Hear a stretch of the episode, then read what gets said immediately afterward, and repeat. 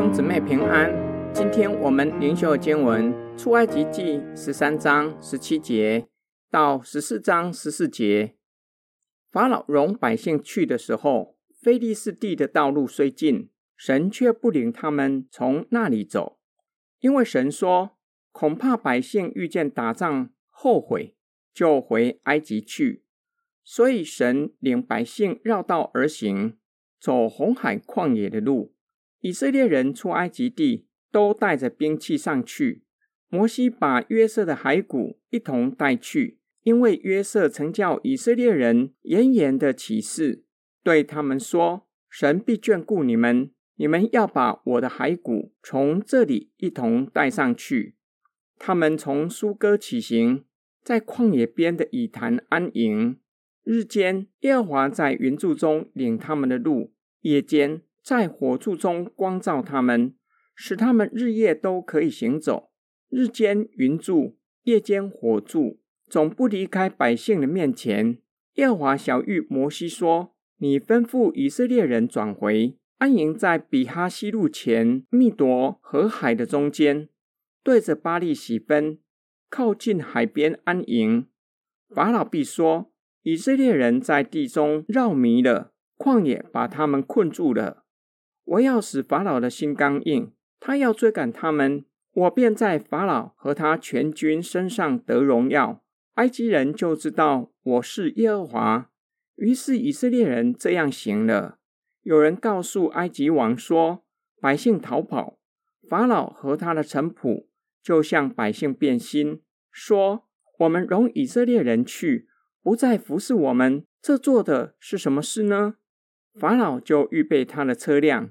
带领军兵同去，并带着六百辆特选的车和埃及所有的车，每辆都有车兵长。耀华使埃及王法老的心刚硬，他就追赶以色列人，因为以色列人是昂然无惧的出埃及。埃及人追赶他们，法老一切的马匹、车辆、马兵与军兵就在海边上，靠近比哈西路，对着巴利喜分。在他们安营的地方追上了。法老临近的时候，以色列人举目看见埃及人赶来，就甚惧怕，向耶和华哀求。他们对摩西说：“难道在埃及没有坟地？你把我们带来死在旷野吗？你为什么这样待我们，将我们从埃及领出来呢？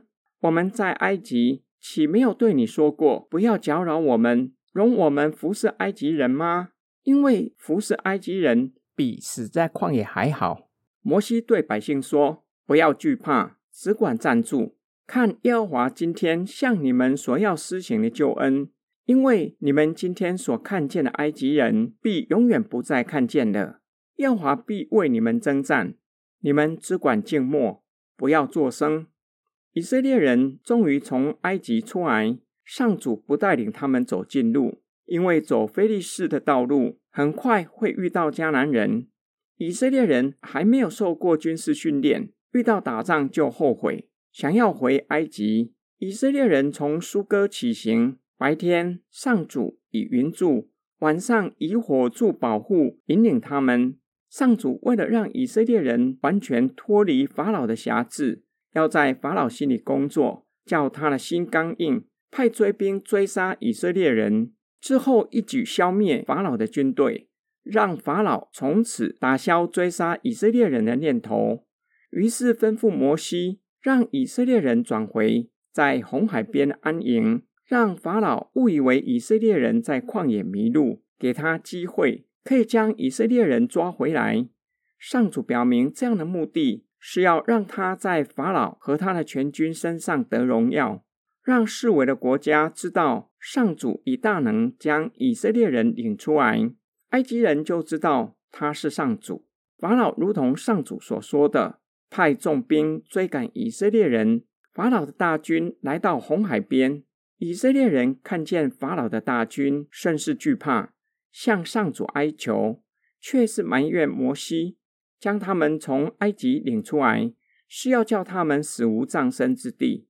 他们认为留在埃及服侍法老，还比死在旷野好。摩西安抚百姓，只管站住，看上主施行救恩。因为从此以后，必永远不再看见埃及人，只管静默，不要作声，看上主为百姓征战。今天经文的默想跟祷告，从来没有打过仗的以色列人，一看到法老的常胜军驾着马车追赶他们，吓都吓死了。他们向上帝哀求，同时埋怨摩西，为什么让他们死无葬身之地？百姓不敢埋怨上帝。只有将怨气出在摩西的身上，一定是摩西会错上帝的旨意。即使没有，也有可能能力不好，才会让他们陷入危机。以色列人有这样的回应，不会奇怪。法老的博士和术士也会出差错，也是能力不好。摩西是上帝的仆人，也是会出错的。我们遇到困难，会不会挫折？会不会恐慌？会不会埋怨上帝没有保护我们，或是认为自己是不是会错上帝的旨意，或是有其他的问题？摩西如何回答爱埋怨的以色列人？不要惧怕，只管站住，看耶和华今天向你们所要施行的救恩。耶和华必为你们征战，你们只管静默，不要作声。以色列人过约旦河，面对坚固的耶利哥城，是如何让高墙倒下？靠刀剑吗？用锯木攻击吗？都不是。以色列人绕城七天，祭司吹角，在第七天绕城七次，第七次祭司吹角，百姓大声呼喊，耶利哥城的高墙倒下。